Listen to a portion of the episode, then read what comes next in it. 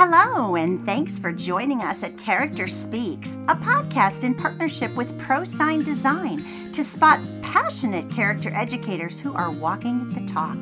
I'm your host, Barbara Gruener, and today we are visiting with Chris Felicello up in New York. He is an assistant superintendent. He blogs over at The Teacher and the Admin. He's the father of three, and I'm sure so, so much more. Chris, welcome to the show. Thank you, Barbara. It's a pleasure to be speaking with you today. Thank you so much for being here. I connected with you, I don't know, a couple of months ago, I guess, on Twitter, and it seemed like we were really on the same page and, and talking the same language. So I wanted to know more about your your journey, your background, your passion, your why. Could would you start with telling us a little bit about what brought you to today? Sure, absolutely. I have uh, had a unique journey. I, I, started my career as a physical education teacher in upstate New York and and was a varsity basketball coach for for a number of years and and really enjoyed that experience and connecting with my students and and and still still speak with some of them and, and get together with some of the the students that I had way back when. Um, but but at, at a certain point, I really wanted to broaden my horizon, so to speak, and I wanted to be an athletic director. So I, I, obtained my administrative degree and ended up moving districts to a small district, a little little farther south than, than where I was, Chester, New York, and was hired as the athletic director and assistant principal. And about after a year in that spot, I was asked to become the principal of the middle school, which was uh, newly created from a from a junior high model, and keep the athletic director piece as well and um, loved the work as a principal so much that I really wanted to move away from the athletic side of, of the house and and focus fully on on being a principal and, and looked for a, a larger district, a larger opportunity, and ended up in North Rockland as a middle school principal, and that's the district that I work in now. And um, throughout my time here in North Rockland, I, I was principal of, of middle school, Farley Middle School, and uh, we had a had a transformation where we we reconfigured our district and ended up going from three middle schools to one Fieldstone Middle School, and I was asked to be principal there. And again, I had the opportunity to kind of build build the school from the bottom up. Um, we, we had all new students, a lot of new staff members, and that was an exciting endeavor. And then was afforded the opportunity to end up in central office first as a human resources, assistant superintendent for human resources, and I, I, did that for two years. And then the position that I'm currently in, uh, assistant superintendent for educational services, or ASI, a lot of people in New York call it.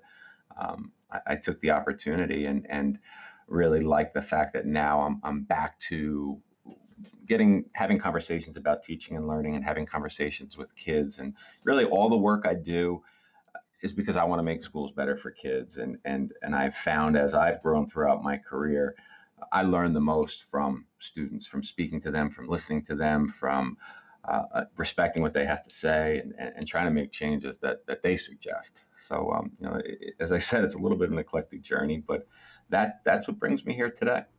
Nice. So, how many years in all? This is my 25th year.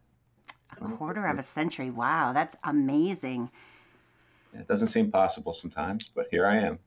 okay, so I'm going to take you to some words that you said. You you did a reconfigure reconfiguring your district challenge, and and I know from experience that rezoning, reconfiguring can be super challenging. But you called it an exciting endeavor. Um, uh, talk us through that a little bit. Yeah, so our district, North Rockland Central School District, we have the largest tax certiorari in in New York State history. It's $200 million. Oh, my goodness. Yeah, and we are still paying that every year. We pay about $12 million off of our budget initially to pay back the, the, uh, the loan that we had to take out as a district. And my superintendent, um, Mrs. Ileana Eckert, um, at the time has really, really tried to be creative in how we would address those those issues and and without hurting the program for students. And one of the the things that she led our district through was this reconfiguring. We closed two two school buildings. We we reshaped how things were. But through that entire process, she never called it a a closing of schools or never called it anything other than a transformation. And and what she said through all this is you know, we we are going to come out better on the other side of of this. And when we finish this, we're going to be a better district, a stronger district. And with that positive leadership, we all kind of embrace that approach. And I, truly believe that we are better today than we were.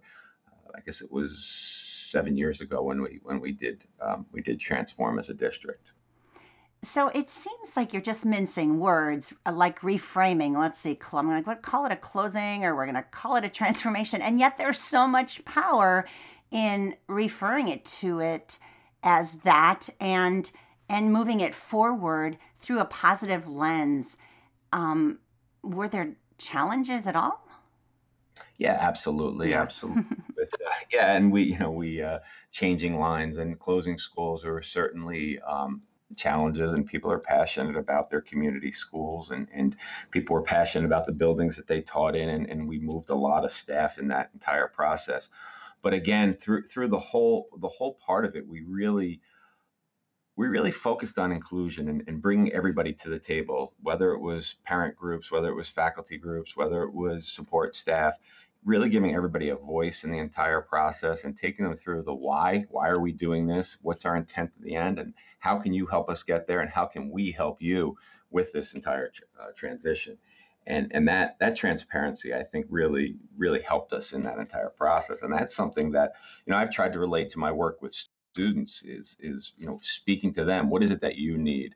Um, how can we be, do better for you? And you know and, and listening to them and speaking to them a lot of times the same way we would with adults.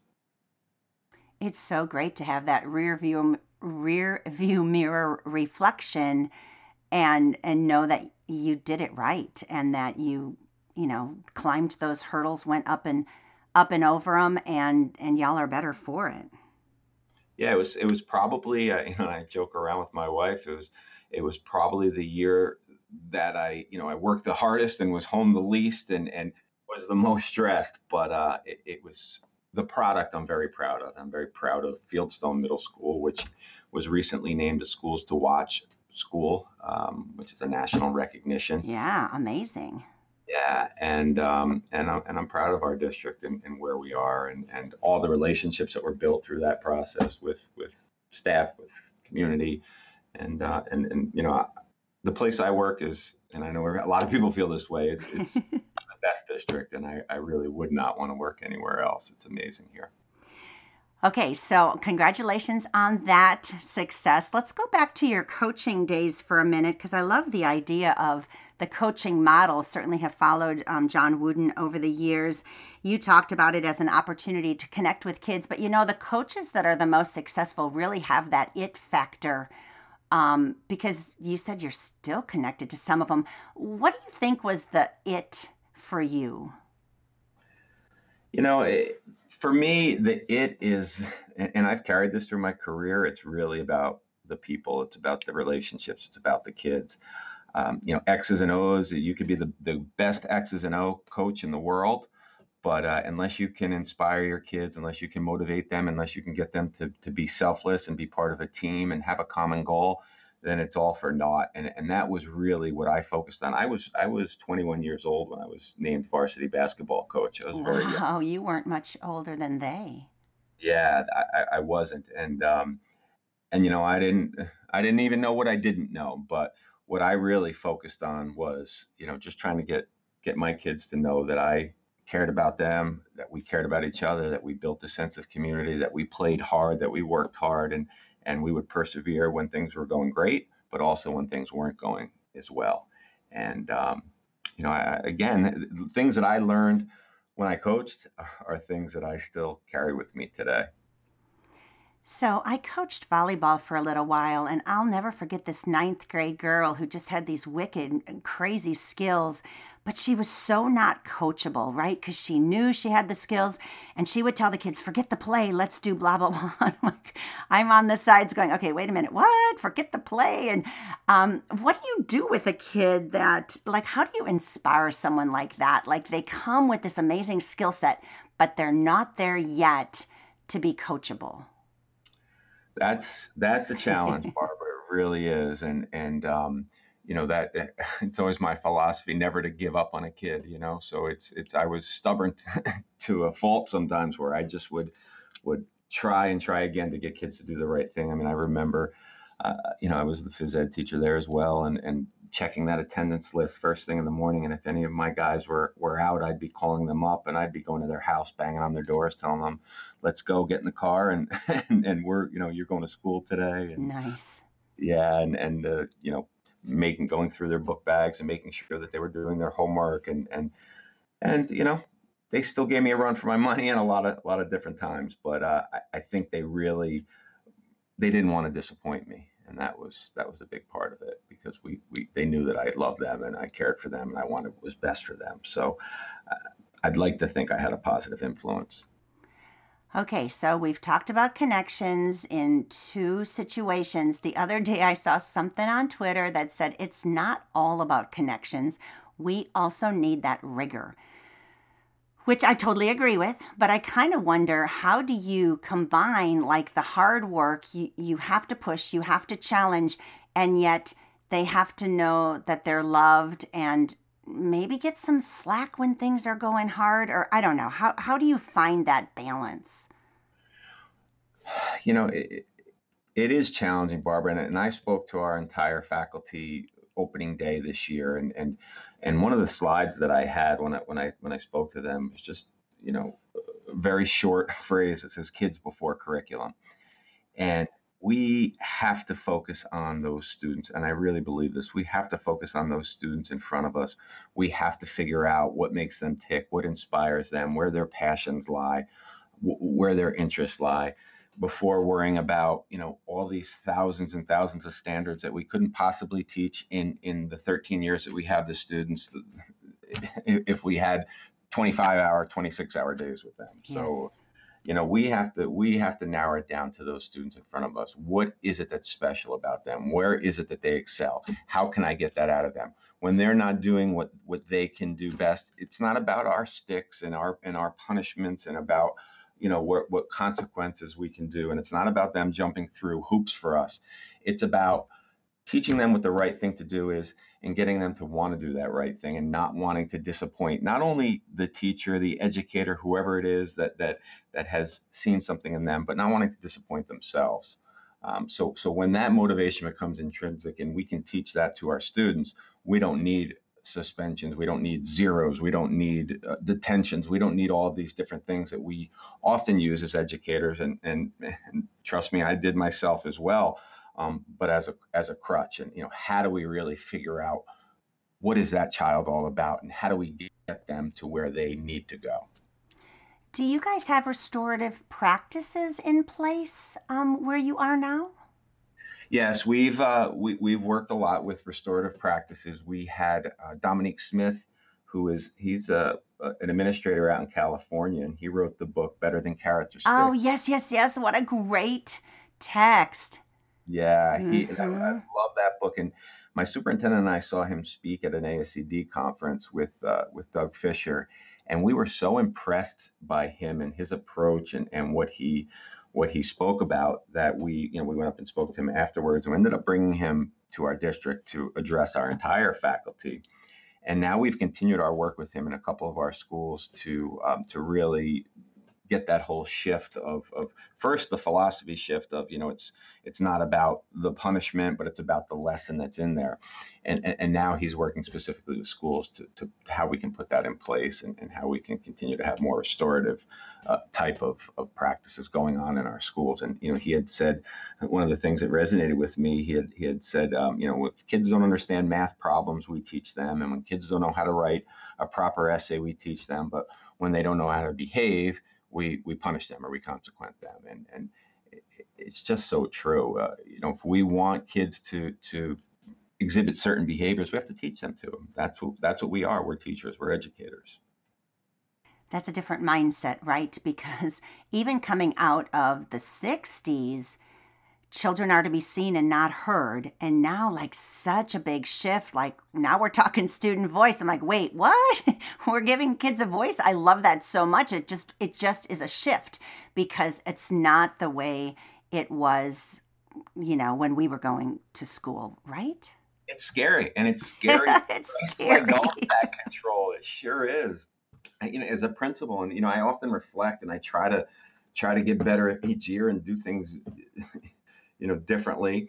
And and I know I, I caught myself a few times preaching to to my administrators and my teachers and saying, you know, you have to listen to kids, and it can't be about conformity, and it can't be about jumping through hoops. And then I'm looking at things that I'm asking them to do, and because where I'm asking them to conform to what I, what I want and not trusting them as as professionals. So, you know, and, and I, I kind of call it out and say, oh, wait, I'm doing this as well. I have to trust you, and it has to be something that you want to do. I want to inspire you to do well, not because I'm telling you to do it. So, how do you inspire teachers to let go a little bit and to be that guide on the side or that coach instead of that sage on the stage, which has kind of been the mindset? Yeah, it, it sure has. And uh, for me, philosophically, it's about doing the same thing and treating the teachers the same way that I would expect them to treat the students. And what I mean by that, Barbara, is not stuffing my initiatives down their throat and saying everybody is going to do this program or everybody is going to we're going to follow this practice right now and having that understanding that each teacher is going to teach to their unique style. And each teacher may have a passion to, to explore something that they want to learn about or something that they want to implement in their classroom and not not stifling that, but encouraging that and having them build upon that. Of course, there's non-negotiables. Every kid has to be treated well. You have to be about kids. You have to be caring. You have to, you, know, you have to deliver a thought-provoking lesson to students where they're, you know, they're engaged and they're they, they want to be there but the way that teacher X does it may be completely different than the way teacher Y does it. And how do I, as a leader, be courageous enough to let that happen, to listen to what they have to say, to to learn something new from from from my teachers that that I didn't know about before or hadn't thought about before, or maybe I'm not quite sure about, but can I be open to it and, and really think about um, if it's if it's a good way to go? So I, I think that is a step for at least for me. Um, is is opening up that that that freedom from our educators so that they can do it in turn for the students. So if I'm hearing you right, you're you're referring kind of to teacher efficacy as something that's courageous. Yeah. I, yeah.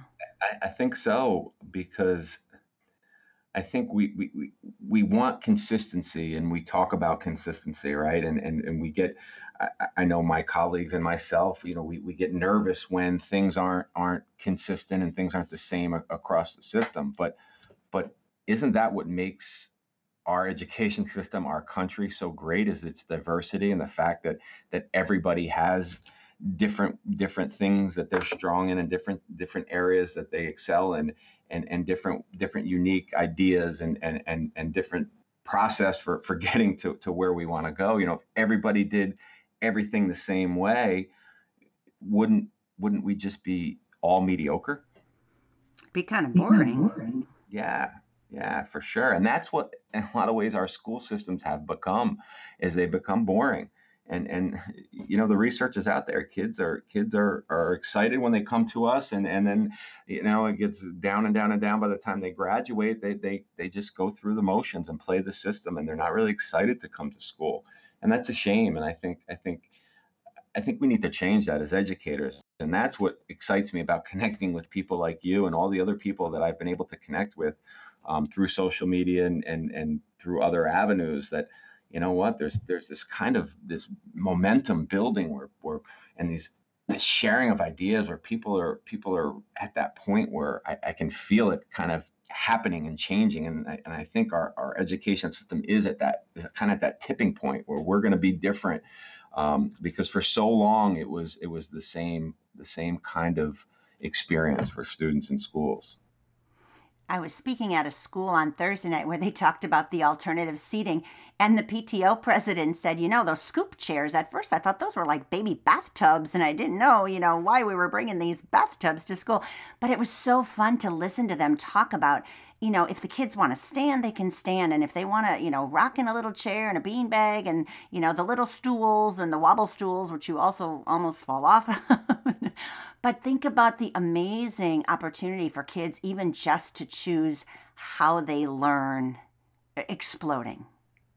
Yeah, it really is. I mean, as I'm as I'm standing here talking to you. I'm at my at my desk, which is a is a stand up desk. I don't I don't have a, a computer anymore that's that's traditionally on uh, you know on the the desk and I'm sitting at my chair. I stand up. I'm moving around. I you know I, that's how I work. Nobody's telling me that you know you can't you can't sit in this type of chair. Or you can't stand up when you work, or you can't go to the bathroom when you need to go to the bathroom.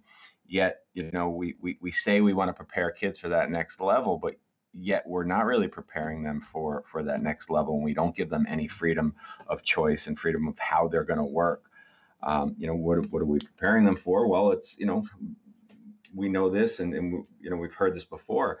Our education system was based on you know a conformity based model where we wanted to to build um, factory workers and, and and people that could do rote tasks. They could do them accurately. They can do them efficiently. They could follow directions. They could click in at a certain time. And that's just not our world anymore. And those jobs aren't out there anymore.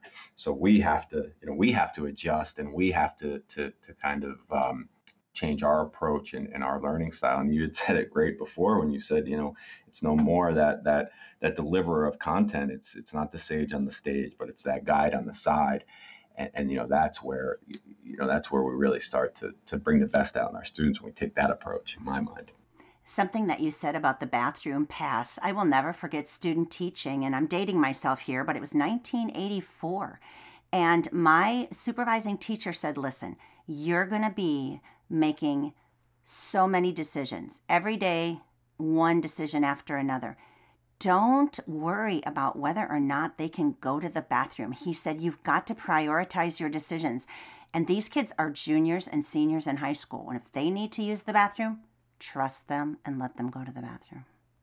Yeah, that was a, a wise student teacher, you I tell you, because it's so true. And, you know, we get caught up. I mean, I remember back you know, when I was first a, a principal and, you know, we were having conversations about, you know, we had the sign in sheets for, and, you know, when the kids went to the bathroom and if they went every period, you know, why are they going out so much? And, and so what? Maybe they had to get up and walk around. So what? What is, yeah. why are we so worried about um, these things? And then, you know, the other thing that drives me nuts, you know, kids come to school late and we consequent them by by having them miss more class time. So I'm late and I'm missing instruction time. So what is my consequence? I miss more instruction time. You know, how does that make sense? It, logically, it doesn't. But it doesn't. but but again, we're afraid. Uh, if you know, if there's no consequences, well, they'll always come late. Well, you know, maybe they will, maybe they won't. But if we have some conversations and we get an understanding of, of why why they're late or whatever their issue is, maybe we can address it a little differently than always bringing out our stick and always bringing out our consequences. Now I'm going to go to you as a writer because you read this wrote this incredibly powerful piece called Honors isn't about more. I actually sent it to my daughter. She's 25 now, but the girl you described in that piece was her 7 years ago what prompted that piece and, and what brilliance? Holy cow. Well, I'd love to take credit for writing that, but actually, um, Gary Armida, who is my partner in the teacher and the admin, and that was that's the educational site that that we created together um, just about a year ago. Um, that was actually a piece that he wrote, and um, you know we both feel very very passionately about you know homework and always that more more more.